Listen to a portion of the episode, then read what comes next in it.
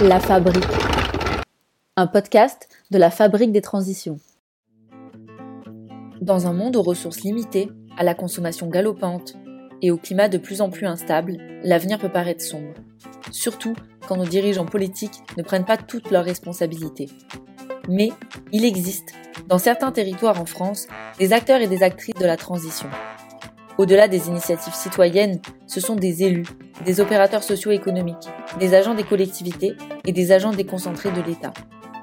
Tous remettent en cause leurs pensées et leur fonctionnement pour aller vers un monde plus durable. Ce sont de ces territoires pilotes, de ces acteurs pionniers dont nous parlons ici.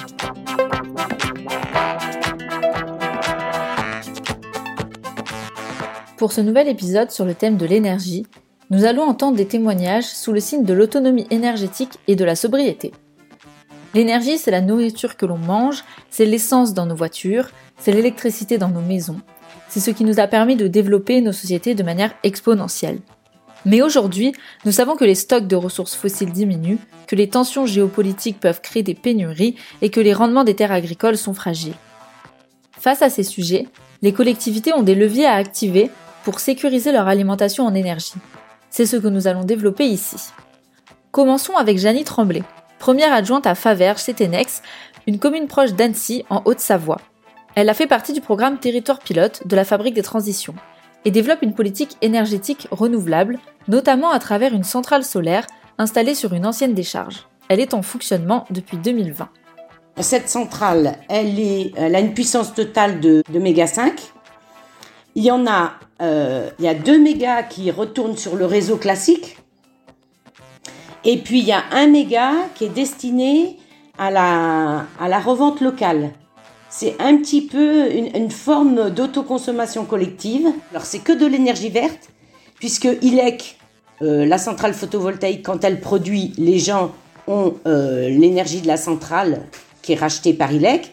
Et par contre, ILEC rachète sur le réseau national un complément d'énergie vertes, 100% françaises, mais qui peuvent être, euh, bah, pour nous, probablement venant au plus près, c'est des barrages hydrauliques en fait. Ce qu'on aime là actuellement, c'est qu'on constitue un petit peu une communauté énergétique. Ce sont des citoyens qui vont sur les marchés faire la promotion de la centrale, qui vont, euh, qui vont, qui font des permanences en mairie pour aider les gens à adhérer. Et on aimerait que euh, dans deux ans, quand le groupe sera un petit peu plus solide encore, ils participent à la négociation avec ILEC sur cet équilibre des prix pour peut-être être à égalité d'EDF, voire en dessous si on y arrive. Mais ah, par contre, en, énergie 100% verte. Alors pour l'instant, on est à une cinquantaine d'adhérents parce que le temps qu'on lance la machine, la consommation totale de la centrale, mais euh, celle qui part sur le réseau et celle qui est distribuée à travers la boucle locale, ça représenterait 600 foyers à peu près. Le total de production représente 600 foyers.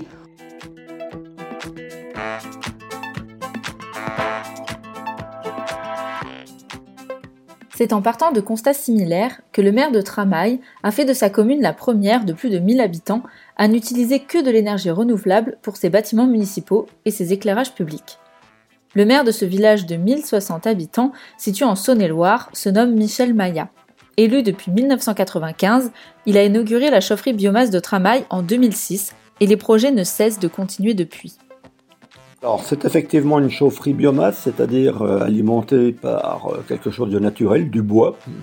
C'est du bois déchiqueté qui sont les déchets d'une scierie qui est située à 4 km de Tramail.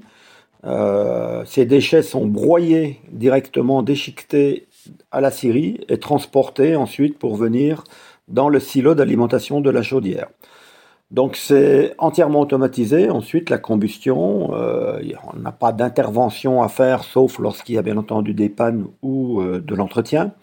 Mais autrement, c'est entièrement automatisé. Euh, ça permet de chauffer de l'eau qui circule dans des tuyaux, dans des réseaux. Et cette eau chaude arrive dans les logements pour ben, donner de la chaleur à ces logements. C'est relativement simple à comprendre. Euh, d'un côté, on a une production d'eau chaude. De l'autre côté, on retire de la chaleur de cette eau chaude. Et donc, euh, c'est grâce à ça qu'on arrive à, fonctionner depuis maintenant plus de 15 ans. Alors, le gros avantage que l'on a, c'est que euh, par rapport à tout ce qui est en train de se passer, on a une très grande stabilité des prix. on est maître de notre énergie, on est relativement maître de notre bois déchiqueté. alors il est en train d'augmenter un petit peu parce que Évidemment, pour déchiqueter, il faut consommer un petit peu d'électricité. Pour le transporter, il faut consommer un petit peu de fuel. Donc ça augmente un petit peu, mais pas du tout dans les proportions euh, que l'on peut voir sur les autres énergies. Et pour donner un ordre d'idée, eh bien, on a augmenté de 12%, oui, je suis en train de réfléchir, de 12% en 15 ans. C'est-à-dire qu'on a fait 0,8% par an en moyenne. Euh, on est en dessous de l'augmentation du coût de la vie. Elle alimente euh, l'hôpital tout d'abord, euh, qui est un EHPAD en fait, d'une centaine de lits, et ça c'est notre bon gros client, entre guillemets. Ensuite, elle alimente tous les bâtiments municipaux, écoles, mairies, salles des fêtes, bibliothèques. Donc tous les bâtiments municipaux sont alimentés par cette chaufferie. Et sur le réseau, puisque pour aller alimenter ces bâtiments, on a fait un réseau qui passait dans les rues, euh, à proximité, les habitants qui le souhaitaient ont pu être raccordés lorsqu'on faisait passer le réseau. Donc euh, on n'a pas imposé aux habitants de le raccordement, hein. on a simplement dit, écoutez, le réseau va passer dans la rue, ceux qui le souhaitent peuvent euh, se faire raccorder. On leur donnait les conditions financières avec des estimations de, de, coûts pour eux, et puis aussi de fonctionnement surtout pour eux, ce qu'ils allaient payer ensuite annuellement. Euh, donc certains se sont raccordés. Euh, deux ans après, il a fallu rouvrir le réseau parce que d'autres se sont rendus compte qu'ils avaient peut-être fait une erreur de ne pas demander le raccordement. Donc on a raccordé d'autres personnes. À ce jour, on a une soixantaine de logements euh, raccordés à notre chaufferie. Alors il va être difficile d'en raccorder plus parce que ben, maintenant les logements sont mieux isolés. Moi je, conseille en fait d'isoler les logements de bien les isoler et d'utiliser bah, des petits générateurs de chaleur, euh, genre granulés, poêle à granulés, qui pourraient très bien convenir, et ça reviendrait moins cher que de casser à nouveau la route pour faire le raccordement sur le réseau de chaleur. Alors, ce que nous essayons de faire, euh, c'est l'application d'un triptyque euh, qui est donc de faire des économies d'énergie par bah, des baisses de consommation et puis aussi de production d'énergie renouvelable. Euh, sobriété, efficacité, renouvelable, c'est le triptyque négawatt. Alors, au niveau des deux premiers thèmes, de sobriété et d'efficacité, effectivement, une solution simple pour économiser de l'énergie, c'est déjà de ne pas la consommer. Et on s'est rendu compte que on pouvait très bien euh, couper notre éclairage public la nuit, euh, sans que ça perturbe les habitants qui, en général, dorment la nuit. À 2 heures du matin, ils ne se promènent pas dans les rues. Donc, euh, on n'a pas besoin d'éclairer nos rues. Donc ça, c'est une opération que nous avons menée en 2008. On, a mis pratiquement euh, presque deux ans de communication avant de passer à l'acte. On a commencé à en parler. Ensuite, on a fait des réunions, on en a reparlé, on, a, on en a discuté, etc. Et puis, euh, ben, au mois de novembre 2008, ça y est, on a appliqué l'extinction de l'éclairage public. Ça s'est bien passé, il n'y a pas eu de, levée de bouclier, les gens ont compris qu'effectivement euh, c'était de la pollution, en fait, une pollution lumineuse, hein, gratuite, pas gratuite en fait, payante malheureusement aussi, et que on n'avait pas de, personne n'avait intérêt à, garder cet éclairage la nuit. Donc ça, ça fait partie des actions. On a aussi mené d'autres actions, par exemple sur la gestion de la chaufferie, euh, simplement en, pilotant différemment les moteurs euh, des pompes de circulation, on a pu euh, diviser par deux la consommation électrique au niveau de la chaufferie. De 100 000 kWh, on est passé à 50 000 kWh, donc c'est quand même pas rien. Et, et, on a fait aussi d'autres actions sur les bâtiments, isolation des bâtiments. Donc ça, c'est vraiment essayer tout d'abord de réduire les consommations. Pour vous donner deux chiffres, en 2007, pour l'ensemble des bâtiments municipaux et de l'éclairage public, on a consommé 400 000 kWh. En 2017, donc dix ans après, nous n'étions plus qu'à 117 000 kWh. Donc on a fait une division par trois de notre consommation d'électricité en gérant différemment. Et puis, bien entendu, euh, il y a le troisième axe du triptyque, c'est la production d'énergie renouvelable. Alors donc on a notre chaufferie qui est déjà un gros point intéressant pour la production d'énergie renouvelable, mais nous avons aussi euh, l'ambition de produire l'électricité que nous consommons. Alors pour cela, euh, la façon la plus simple et la mieux acceptée, il faut aussi le reconnaître, c'est d'installer de ci, de là des panneaux photovoltaïques. Donc c'est ce que nous avons fait quand on a fait euh, le regroupement scolaire, quand on a fait des travaux sur notre école. On en a profité pour placer des panneaux photovoltaïques pour alimenter, alors plus ou moins directement, l'école. En fait, on fait de la revente. Hein. On installe des panneaux photovoltaïques, on revend notre électricité aux fournisseurs d'électricité et on leur rachète ensuite. Tout simplement parce qu'on leur vend plus cher qu'on leur achète pas. Hein. Donc on a du bénéfice quelque part. Voilà. Alors, et, donc euh, ça, ça a été une première action. Ensuite, on a mis euh, des panneaux photovoltaïques euh, en ombrière pour un parking, pour du stationnement pour un immeuble.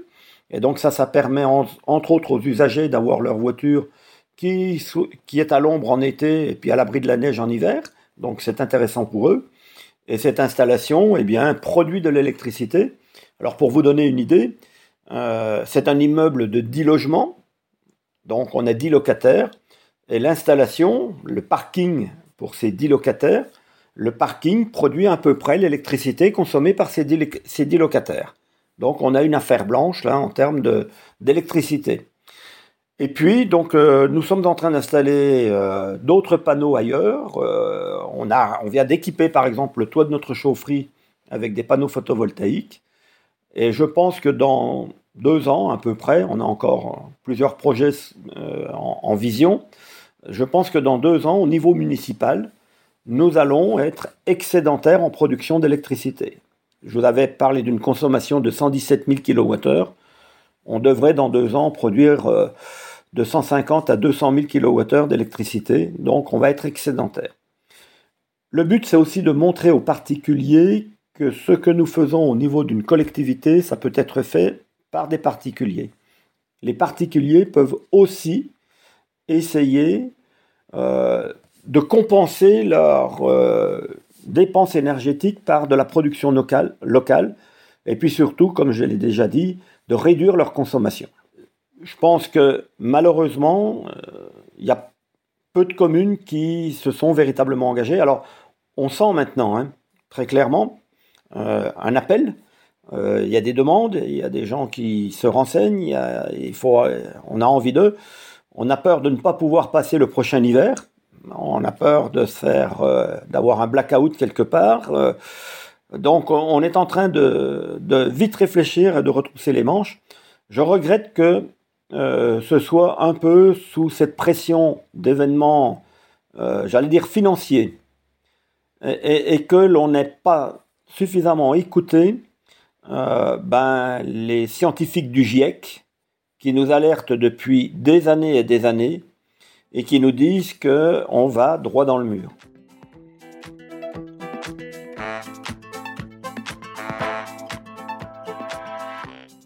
Le contexte actuel nous force à nous poser des questions en matière d'autonomie énergétique.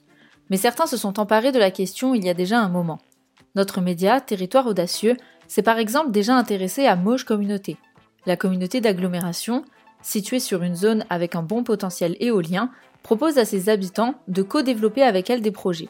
Elle a notamment créé une société d'économie mixte avec laquelle elle soutient les projets que les citoyens souhaitent lancer.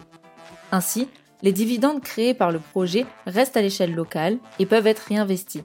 La communauté de communes souhaite ainsi être un territoire à énergie positive en 2050.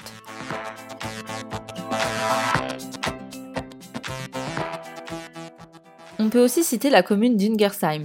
Ce village du Haut-Rhin est considéré comme l'un des pionniers dans de nombreux domaines. Monnaie locale, démocratie participative ou mise en avant des circuits courts et transition énergétique. La commune sera autonome en énergie à l'horizon 2023. Pour cela, son maire a notamment installé sur une ancienne friche industrielle une centrale photovoltaïque qui produit l'équivalent de la consommation électrique de 10 000 habitants. Autre exemple de production d'énergie, les méthaniseurs.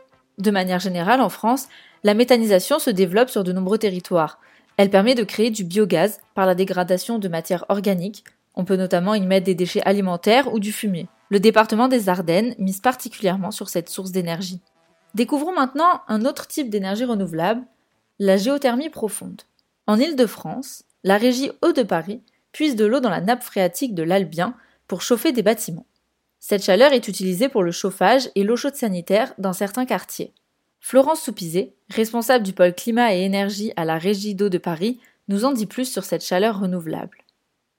En fait, c'est simple. Euh, vous avez, euh, vous avez une eau euh, qui, alors en l'occurrence là, une fois qu'on a fait le trou, on a, on a vu la température, donc on est à 28 degrés. Donc, en fait, votre eau est, à une certaine température, donc elle va être mise au contact d'échangeurs qui vont en fait capter euh, les, euh, les calories, c'est-à-dire les degrés qu'on va pouvoir récupérer et que euh, au moyen de pompe à chaleur, en fait, on va transformer en, chaleur. Voilà. Vous pourriez faire la même chose en prenant les frigories si vous voulez faire du froid. En fait, une pompe à chaleur, hein, c'est un peu comme votre frigo, sauf que là, en l'occurrence, le fluide c'est de l'eau. pour votre frigo à la maison, bah, le fluide c'est l'air ambiant. Donc quand on prend les calories, en fait, euh, la température qui était à 28 degrés, on va prendre ces calories-là et l'eau, après passage dans les échangeurs, est refroidie en fait, elle sort à 10 degrés. C'est pour ça que dans notre jargon, on dit qu'on prend les calories. C'est l'échangeur qui va capter euh, l'énergie euh, de, de l'eau et et du coup en, faire bah, justement euh, calories. Euh, là, en l'occurrence, c'est de la chaleur. Donc en fait, vous avez des, vous avez deux forages. Euh, donc vous avez l'eau est captée en fait par le premier puits, donc elle cède ses calories comme on l'a dit au, au, réseau géothermique avec les, les échangeurs. Euh, et quand on dit qu'on la réinjecte à 10 degrés dans un second puits, en fait, donc l'eau va simplement passer en fait hein, au niveau des échangeurs. Euh, et, euh, et, après, bah, c'est simplement un puits identique, et donc c'est ce qu'on appelle le puits de réinjection. Et l'eau, elle est, elle, s'écoule en fait, elle, elle, est réinjectée de façon gravitaire. parfois, on peut, on peut la pousser au moyen de pompe, mais c'est simplement depuis en fait hein, euh, distinct. Euh, euh, là, à vol d'oiseau, on est à 450 mètres, et dans la nappe, qu'une fois qu'on est en dessous, on est plutôt à, l'ordre de, 600, 650, 650 mètres d'écartement entre les deux puits. Pourquoi elle est réinjectée? Alors, quand on fait, quand on utilise la nappe de l'Albien, vous avez une nappe euh, qui euh, qu'on trouve aussi dans le bassin parisien, qui est le néocomien. Ce sont toutes deux deux nappes euh, qualifiées de réserve stratégique. Donc, si on veut utiliser cette eau qui sert de, réserve stratégique, hein, alors pour Paris et pour ce qu'on peut trouver aussi autour de Paris, c'est du ce qu'on appelle de l'eau de secours ultime. En fait, si on veut pouvoir utiliser l'eau pour un autre usage que euh, le secours ultime, on a euh, l'obligation de réinjecter la totalité de ce qu'on a prélevé. Donc ça permet en fait de maintenir un, équilibre en fait euh, hydrogéologique au niveau de au niveau de la couche et de préserver cette ressource. On est sur une énergie, enfin une chaleur renouvelable euh, qui va plutôt euh, alimenter des dispositifs euh, d'habitat ou de bâtiments en basse température. Donc, donc ça veut dire que ce type de, d'habitat en basse température, bah, c'est plutôt compatible avec des, des projets récents en fait, hein, des, des projets qui euh, des projets euh, euh, neufs. Voilà. Donc après, on a des investissements aussi qui sont très importants. il faut avoir une, comment dire, envisager une, échelle de projets suffisante pour que euh, on arrive sur des, choses qui, à minima, s'équilibrent. Euh, donc, ce qui fait que bah, ça va plutôt, être plutôt des projets qui vont sortir à l'échelle de, d'éco-quartiers, euh, dans des dans des ou ce genre de choses.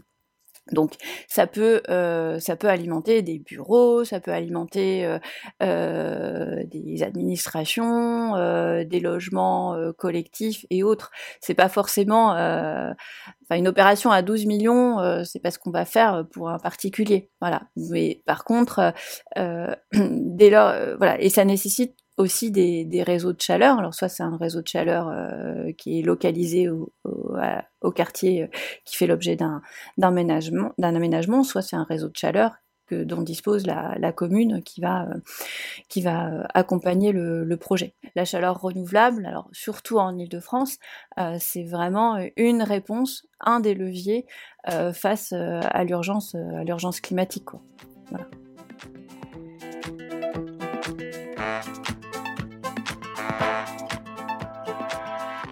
Pour terminer, nous allons parler sobriété. Élargissons le sujet avec Barbara Nicoloso, directrice de Virage Énergie. C'est une association qui travaille depuis 2006 sur la façon dont le changement climatique et la transition énergétique doivent amener les collectivités locales à changer. Partout en France, elle accompagne des élus et des techniciens des collectivités locales dans ce changement, en axant son accompagnement sur la mise en place de politiques de sobriété, une thématique sur laquelle elle travaille depuis plus de 15 ans. L'association fait aussi de l'éducation populaire sur les enjeux énergétiques et climatiques. Pour commencer, quand on parle de sobriété, on associe souvent le terme énergétique, alors que la sobriété peut aussi être alimentaire par exemple. Pourquoi? Est-ce parce qu'il faut commencer par la sobriété énergétique? Ce sont des ingénieurs en fait énergéticiens qui ont les, premiers euh, travaillé euh, sur ce sujet-là, la sobriété. Euh, quand on parle de sobriété, c'est aussi qu'on parle d'ébriété énergétique. Euh, on fait le constat qu'on vit dans des sociétés qui sont totalement euh, droguées à l'énergie et aux énergies fossiles et fissiles en particulier.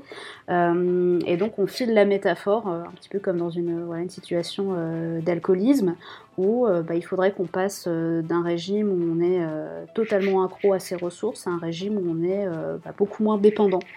Euh, euh, et, beaucoup moins vulnérable en fait à, la pénurie euh, de certaines de ces ressources et notamment des ressources énergétiques.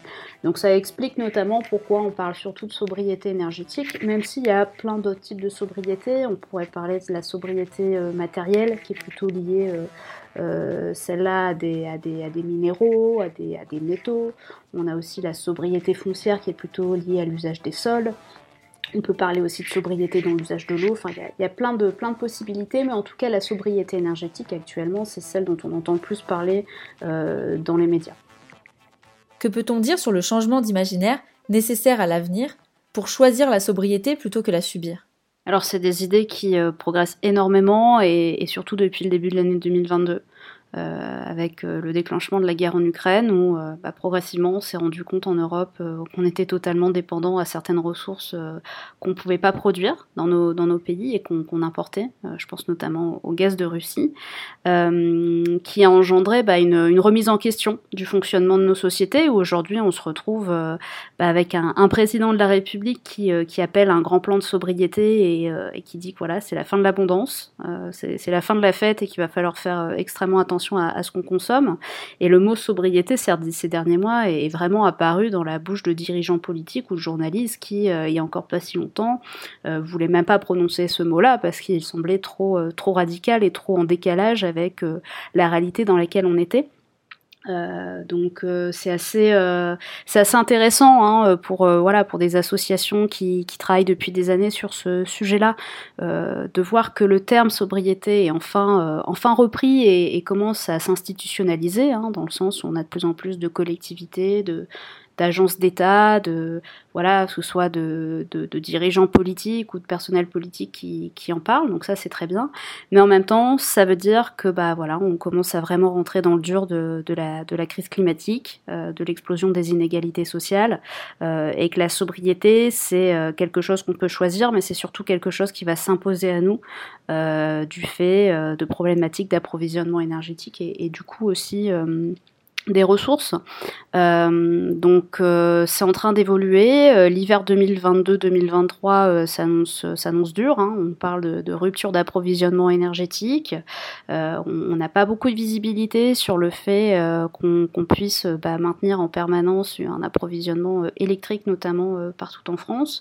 Donc on verra bien aussi ce qui se passera et, et la façon dont la sobriété, des mesures de sobriété pourront être mises en place à la fois par les, par les individus, mais surtout à l'échelle collective pour arriver à, limiter nos, consommations et, euh, et, arriver à avoir euh, bah, assez d'énergie euh, produite pour, pour couvrir nos besoins.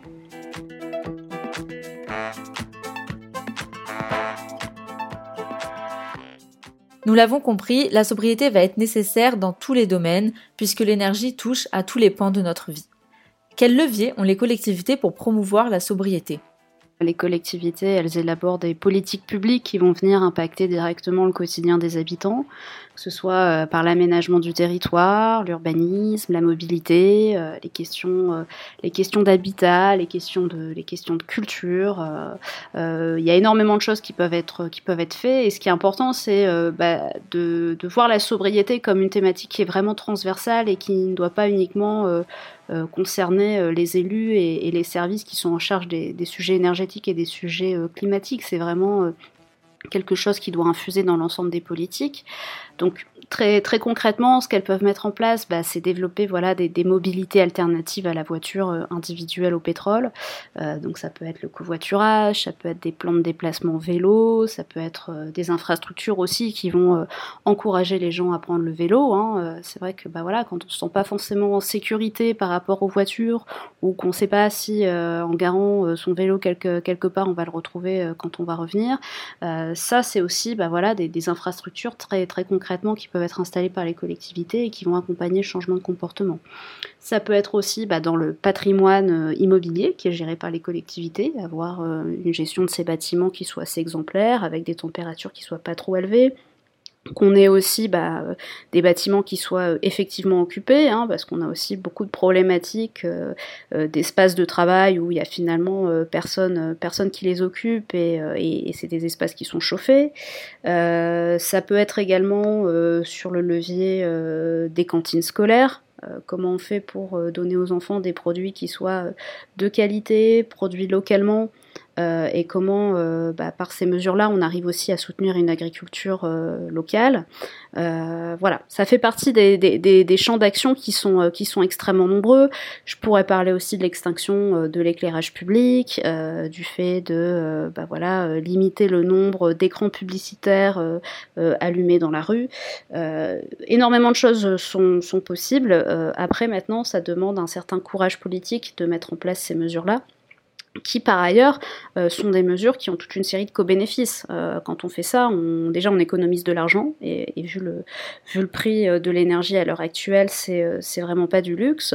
et puis bah, on entraîne une, amélioration de la qualité de vie des habitants, avec un environnement qui est de meilleure qualité, moins de pollution, et puis des gens qui ont une, activité physique plus, régulière, et donc qui sont en meilleure santé. On peut aussi recréer du lien social. Enfin voilà, il faut pas voir uniquement le prisme purement écologique de, de de la chose. Il y a aussi beaucoup de, beaucoup de co-bénéfices euh, socio-économiques qui sont intéressants avec la, avec la sobriété. Euh, mais comme je le disais précédemment, on est dans une évolution la sociétale qui, euh, qui va très très vite. et la sobriété, je pense, va devenir, va devenir la norme. C'est-à-dire des élus qui jusqu'à présent étaient considérés comme des pionniers qui avaient mis en place dans leur commune voilà, des politiques d'extinction de l'éclairage public ou euh, mis en place des, circuits courts euh, locaux, alimentaires ou énergétiques. Ces élus-là, je pense qu'ils vont être euh, rejoints dans, les semaines et les mois à venir par beaucoup d'autres élus qui vont bah, être d'une certaine manière contraints de, se convertir aussi à des politiques de sobriété. Y a-t-il des exemples de collectivités avec des initiatives intéressantes sur la sobriété, de manière générale ou sur le plan énergétique? Oui, bah alors, ce qui est intéressant aussi avec la sobriété, c'est bien comprendre qu'on va la faire différemment en fonction euh, du territoire dans lequel on est. Euh, très clairement, on va pas être sobre de la même manière au plein centre de Lyon euh, que dans une petite commune en Ardèche ou en Picardie. Donc c'est vraiment du sur-mesure. Euh, et il y a autant de leviers de sobriété à l'échelle urbaine qu'à l'échelle rurale. Ces leviers sont pas forcément euh, les mêmes, euh, mais ils sont tous les deux intéressants. Je vais prendre quelques exemples. En, contexte urbain, il y a le, le Grand Lyon, qui a mis en place un, un règlement local de publicité qui, euh, bah, qui va interdire euh, justement ces écrans lumineux euh, dans la rue. ils ont également voilà une politique d'extinction nocturne, notamment des, des, bâtiments patrimoniaux qui vont qui vont également leur permettre de faire un, certain nombre d'économies d'énergie. et puis par ailleurs, voilà sur sur la publicité, bah, réduire la publicité, c'est aussi réduire des incitations à, la consommation. Donc ça, ça fait partie à l'heure actuelle en France des des, grandes métropoles qui mettent en place des choses, notamment dans le cadre de leur plan climat. Euh, à une échelle plus locale, ben, on a beaucoup de, beaucoup de communes rurales qui, qui se lancent dans l'extinction de l'éclairage public. Très simplement parce que, au vu de l'évolution des prix de l'électricité, c'est des communes qui n'ont pas le budget suffisant pour pouvoir payer leurs factures.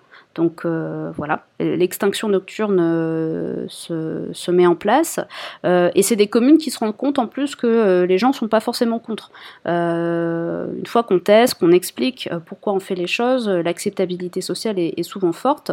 et l'argument qu'on oppose le plus souvent à l'extinction de l'éclairage public, c'est les questions de sécurité en disant mais oui, mais si on éteint la lumière, on aura plus de cambriolage, on sera moins en sécurité. Et, et les études montrent qu'en fait les cambriolages ont surtout lieu en journée. Donc euh, voilà, il y a, un, effort de pédagogie à faire et d'explication pour que ce soit pour que ce soit bien approprié par les citoyens. Euh, donc ça, voilà, on a plein de communes euh, en France qui le font. Je pense notamment à la commune de, de Quesnoy-sur-Deule dans la métropole lilloise, qui est une, commune rurale qui, a mis ça en place, euh, notamment un petit peu avant la, crise sanitaire. Et puis je pense aussi à un autre territoire rural, hein, la communauté de communes du Clunisois en Bourgogne, qui fait aussi tout un travail autour des circuits courts. comment on crée des circuits courts alimentaires, des circuits courts énergétiques, comment on arrive à recréer de la valeur économique sur le territoire, comment en faisant de la réhabilitation euh, d'anciens bâtiments, on peut venir euh, bah, créer des locaux euh, pour des commerçants, pour des, pour des artisans qui souhaitent redévelopper voilà, des activités qui, bah, qui étaient plus forcément présentes sur le territoire. Hein. On parle de plus en plus de, de réparation, d'ateliers de, vélo. Enfin, la sobriété suppose aussi des changements de société qui vont avoir un impact sur, sur l'emploi. Et c'est important que des collectivités puissent, puissent accompagner aussi ces, ces mutations. Donc ça, ça fait partie des quelques exemples. Hein. Je pourrais citer aussi la, ville de Montpellier euh, qui a mis en place un véritable travail dans les euh, cantines scolaires autour, des, autour des circuits courts, autour de, de l'alimentation euh, brute, locale. Voilà. Euh, on a des, des, collectivités aussi qui achètent, ou en tout cas qui mettent à disposition des terres agricoles dont elles sont propriétaires auprès bah, de jeunes agriculteurs qui souhaitent développer une activité en bio. voilà. Des exemples comme ça, il y en a, il y en a plein. L'enjeu maintenant, c'est vraiment de les identifier, les répertorier, parce que bien souvent, elles sont pas labellisées politiques de sobriété euh, en tant que telle. Euh, donc il y a voilà, un vrai travail de cartographie à faire pour que euh, bah, toutes les collectivités et tous les élus qui ont envie de s'engager dans cette voie puissent bah, s'inspirer de ce qui s'est déjà fait et bénéficier des, des retours d'expérience de ces différents territoires partout en France.